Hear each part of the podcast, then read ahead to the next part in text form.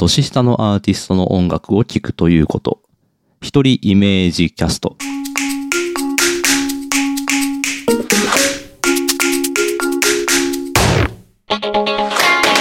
2月24日土曜日の朝になりました。おはようございます。あすまです。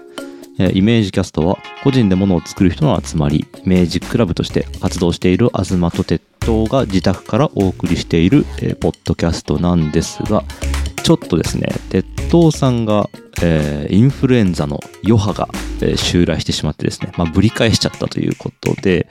えー、熱が出ちゃって体調不良なので、今回は僕一人でちょっとやってみることになりました。ということで今日は、えー、一人イメージキャストということでですね、ちょっとね、一人で喋ってみるっていうのをやってみたかったとこもあってですね、今まで176回かなぐらい、えー、人と一緒に喋ってましたけど、一人でね、ずっと喋ってるポッドキャストってあるじゃないですか。あれすごいなと思いまして、なかなか、あの、すぐに真似はできないかなっていう感じはするんですけど、ちょっと喋ることを考えて持ってきて、えー、ちゃんと喋るっていうのを試しにやってみようかなと思って、えー、お送りしております。イメージキャストです。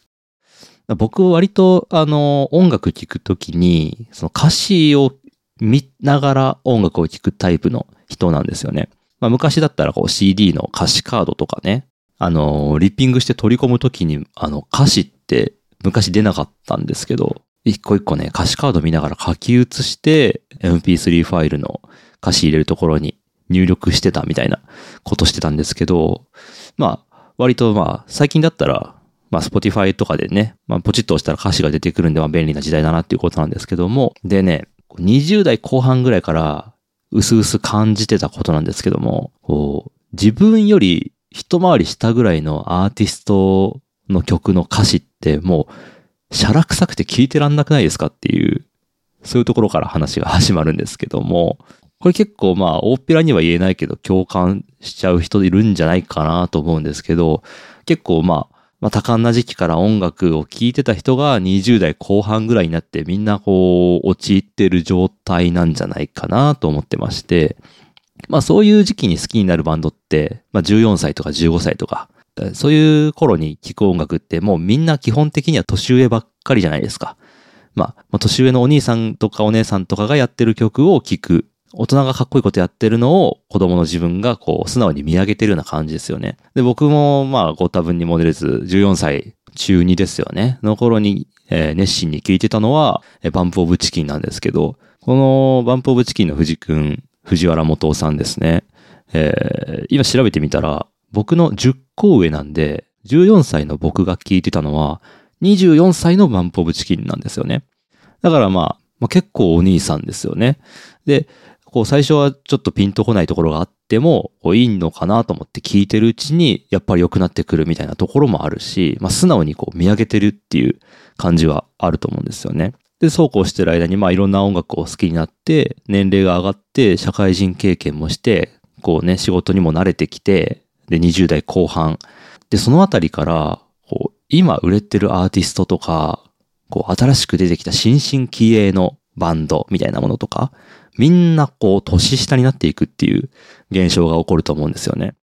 で、そうすると、こう、彼らの歌ってる歌詞が、急になんか青臭くて聞いてらんなくなるというか、こう、なんかそういうのってないですか？これはもうなんか避けられない、しょうがないことなのかもなっていう現象としてあるのかなと思ってまして、まあそりゃそうですよね。もう例えば30とかになって、ちょっとあんまり名前を出すのもはばかれるかもしれないですけど、例えば、キングヌーの白日とか最初聞いたとき、いや、落ち込みすぎわろたみたいな、そういう気持ちになっちゃうんですよ。いや、なんかサウナとか行きなよみたいなね。なんかお風呂とかちゃんと入ってるみたいなね。まあそういう、あのー、気持ちになってちょっと引いちゃうというかね。まあそんなにこう感情移入はできなくなってくるんですよね。で、これはもうしょうがないのかなと思ってて、例えば僕、例えば今32ですけど、32歳の僕が当時24歳のバンプオブチキンを初めてもし聞いたとしたら、いや、ちょっとどうかなっていうそんな前のめりでハマれるかっていうと、ちょっと厳しいんじゃないかなみたいなとこもありますよね。まあそういう風になっていくとだんだんこうね、昔好きだった音楽とか、まあそれに似ているような音楽とかばっかり聴くようになって、で、まあ、どんどん最近の新しい、こう、才能、輝く才能の数々から目をそらして、こうね、昔の音楽ばかり聴いてし、それは別に悪いことじゃないとは思いますけど、まあ、聴かなくなっていくと、新しいものにだんだん触れるのが億劫になっていくっていうのは、結構20代後半ぐらいから訪れる、こう、罠なんじゃないかなと思ってまして、多分周りも比較的そういう感じなんですよね。で僕自身はそこまでこう、周りに今音楽の話をできるような友達もそこまでいないから、中高生の頃だったら、割とこう友達がこうみんなね、最近の音楽とかを聴いてたりすると思うんですけど、そういうのを教えてもらう機会もなくて、まあ新しい音楽が向こうからはやってこないような状態になっててですね。で、こうなってくるともう積極的にこう音楽を聴いていいなって思いに行くっていう、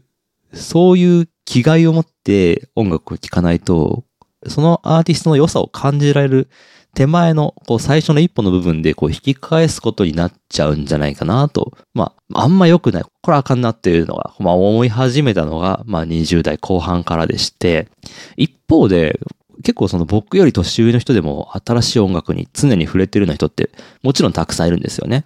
まあ音楽を専業にしてるアーティストの人だったらもちろんそうだとは思うんですけど、その点において、その僕にとって、こうベンチマークというか参考にしたいなと思ってるのが、AR3 兄弟の長男、川田さんですね。川田さんね、あの、ラジオとかされてるじゃないですか。そういうところで紹介する曲が結構若いんですよ。これはまあもちろんその、ラジオの側のプッシュみたいなのもあるとは思うんですけど、素直に好きな音楽の幅が広いんじゃないかなと思ってて、若いなと思って書ける曲が。結構その20代前半のバンドの曲とかをガンガンかけたりとかしてて、それこそ九段のバンプオブチキンとかももう一緒に仕事してたりとかもしてるんですけど、多少そういう戦略的な部分はあるのかなという気はしますけど、やっぱ多分素直に好きなんだろうなと思いまして、まあ感性が若いというか音楽に対する。もちろんその上の世代の音楽も聴いてて、かつ下に対してもその興味がこう広がり続けてるっていうのは、結構こう理想というか、目指すべきというか、あ、こうあれるんだみたいな感じはありますね。そっからね、ようやく本題になるんですけど、あの、この間、先週ですね、ほんともう4年ぶりぐらいに音楽のライブに行きまして、しかもね、えー、2日連続でライブに行きました。別々のイベント。これもチケット取ったタイミングは全然違うんですけど、たまたま2日連続の日になっちゃったっていうだけなんですけど、両方ともツーマンのライブで、えー、それぞれ僕よりだいぶ年下の人たちが出てる、えー、イベントだったんですけど、今回はイメージキャストリスナーに紹介したいアーティストの回でもありますね。えっとね、まあ、2つ紹介したいんですけど、えー、1つはテレっていうアーティストの人で、これはですね、いわゆる一人ユニットっていうやつですね。あの、シンガーソングライターではなく一人ユニットっていう、まあちょっと違いは今のところよくわかってないんですが、言いますよね。えー、これ谷口喜太郎さんっていう人の、えー、ソロプロジェクトみたいですね。で、テレっていう名前で活動されてるんですけど、えー、Spotify でたまたまですね、まあ最近出ている新しい音楽みたいなプレイリストを聴いてるときに気になって、聴き始めて、歌詞が好きになって、そのままそこから、えー、ライブをやってることを知って聴きに行ったっていう、これもかなり能動的に行きましたね。でも紹介文見てみると、えー、世界を全身で感じ、冷静に見つめる感受性、令和のトリックスターテレとか書いてありまして、ちょっとね、このプロフィールはどうなんだろうなっていう感じしますけど、さすがに、さすがにどうなんだろうなっていう感じしますけどね。ちょっとここだけ読んで逃げないでほしいなって感じなんですけど、30代からするとね。はい。まあそうなんですが、えっと、僕はこの人の、まあ、曲も歌詞もすごく好きだなと思うに至りましてですね。なんていうか僕の言葉で説明すると、なんかこう世の中に対する自分の折り合いのつかなさとか、人と関わる時の自分のぎこちなさ、うまく人と関われないみたいな、まあそういうところをあくまでこう軽やかに表現するっていうような曲が多いのかなと思ってます。で、リズムの取り方とか、言葉の選び方っていうところにすごい、こう、ちょっとユーモアとか皮肉みたいなものもあって、で、何なんですかね。こう、もしかするとなんか、穂村博とか、現代短歌の、こう、言葉選びとか、そういうのにももしかしたら影響を受けてるんじゃないかなとか思うんですけど、でもその感性として、こう、みずみずしいものをずっと持っているというかですね。まあ、その、なんだろう、こう、世の中に対して一枚幕を隔てた内側から歌歌ってるみたいな感じがあってですね、それがすごくいいなと思ってます。まあ、歌詞引用すると、えっ、と、これ僕が最初に聞いたロックスターっていう曲ですけど、えーえー音もなく消えた向かいの喫茶店、金なきゃしょうがないか、誰一人として世界を救うつもりのない冷めたマーベルっていうね、ちょっと皮肉めいた歌詞であったりとかですね。えーっと、これはベランダっていう曲なんですが、えー冒頭が、えー僕は君のベランダを知らない、あの部屋ではついにタバコを吸わなかったからっていう、その言葉の選び方ですごくこう、心情が出てくるというかですね。なんか、あ、まあ、もしかするとその部屋に行って、ベランダ以外は全部知ってるような関係にはなったけれども、ついぞ心を自分が許しきることができなかったというか、まあそういう、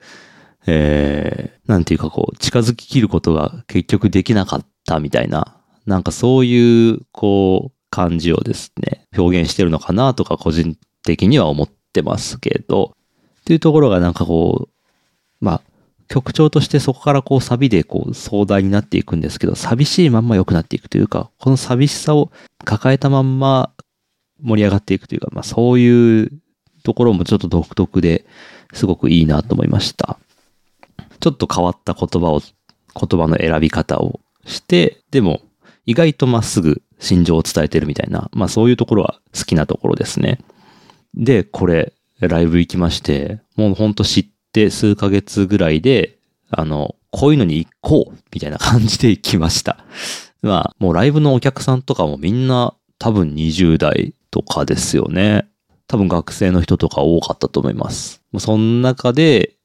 こう、僕も混じって聞いてたんですけど、すごい楽しそうに曲をやるし、こうすごく個人的なものを残しながらも、でも、こう、ちゃんとみんなに向けて、こう、エンターテイナーとして振る舞ってる、振る舞おうとしているみたいな、まあ、そういうとこも含めて、すごい、こう、愛せるというかですね、愛せるってキモいですね、すいません。まあ、すごくなんかこう、えー、なんていうんですかね、まあ、応援したくなるというか、まあ、そういうことを思いました。っていうのが、まあ、テレの感想ですね。で、ちなみになんですが、えー、このテレが気になってですね、最初ツイッターで見てたんですが、えー僕ツイッターで900人ぐらいフォローしてるんですけど、あのーあなたがフォローしてる誰々もこの人をフォローしてますみたいなの出てくるじゃないですか。それが一人しかいなくてですね、この900人フォローしてる中で。で、その人が、えー AR3 巨大の川田さんでしたね。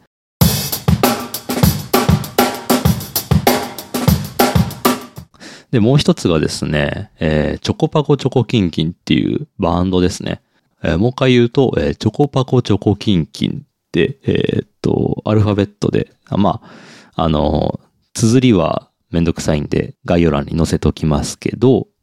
これはどんなバンドかっていうと、僕が最初に知ったきっかけは、えー細野晴臣の孫がやっているバンドっていう、まあ、そういうことで知りました。まあ、まあ、細野晴臣の孫だから聞こうみたいな、そういう入り方自体ダサいなと思いつつもですね、聞いてみるとすっごくいいですね。で、まずどんなバンドかっていうと、3人組ではあるんですけど、曲を出すにあたっては結構大所帯というか、えっ、と、まあ、コアとなってる3人がですね、まあ、小学校からの幼馴染っていうことなんですけど、それに加えて、えー仲のいい人たち数名が加わって、曲を出しているっていう感じみたいなんですね。で、ちなみに、えー、細野晴臣のお孫さんはベースを弾いてらっしゃるということなんですが、えー、これはね、あの、歌詞がどうとかそういう話ではなくて、もうシンプルに音楽として新しいし、すごくいい音楽をやってるバンドだなっていうふうに思って聞いてます。まあ、YouTube とかで検索してみるとわかると思うんですけど、割とこう、まあ、おしゃれな感じの出し方をしてるんですよね。まあ、ちゃんとこう、セルフプロモーションっていうか、ね、ちゃんとこう世界観を作ってやってる感じですね。バンド名の由来が、えー、キューバの音楽のリズムのパターンの名前とからしいですね。で、まあ、そういうところからもわかると思うんですけど、すごくこう、パーカッション、パーカッションを前面に押し出した音楽のスタイルだけど、こう、ビートとしては電子音楽みたいなとこからの、こう、歴史の洗練というかですね、そういうのも、こう、しっかり引き継ぎながらやってるみたいな感じがあります。で、彼らも、やっぱり22、3歳とかのグループだと思うんですが、ものすごいこう、世界のいろんな地域の音楽のリズムであったりとか、そういうようなものをこう、曲の中にかなり取り込んだりとかしてて、でありながらかなりこう、ポップさというかですね、曲としてこう、全然退屈ではないというか、まあそういう感じですね。で、これも、あの、知ったのと同じぐらいのタイミングでライブをやるっていうのを知って、いや、これはちょっとライブ行くべきだろうと思って、えー、チケットを買いました。で、テレの方は結構大きな会場だったんですけど、チョコパゴチョコキンキン、えー、チョコパって言われてますけど、チョコパの方は、えー、渋谷のダブダブ、WWW というですね、まあ、えー、3、400人ぐらいの箱ですね。箱。ね。えー、まあそこまでめっちゃ広くもない、まあ中規模っていうのかな？ぐらいのサイズ感ですごいちょうどよかったんですが、あの、ものすごい良かったですね。これ割とその YouTube とかだと見せ方としては割とおしゃれで落ち着いた感じに見えるかもしれないんですけど、ライブはすごい良かったですね。メインの3人が、えー、キーボード、ボーカル、ベース、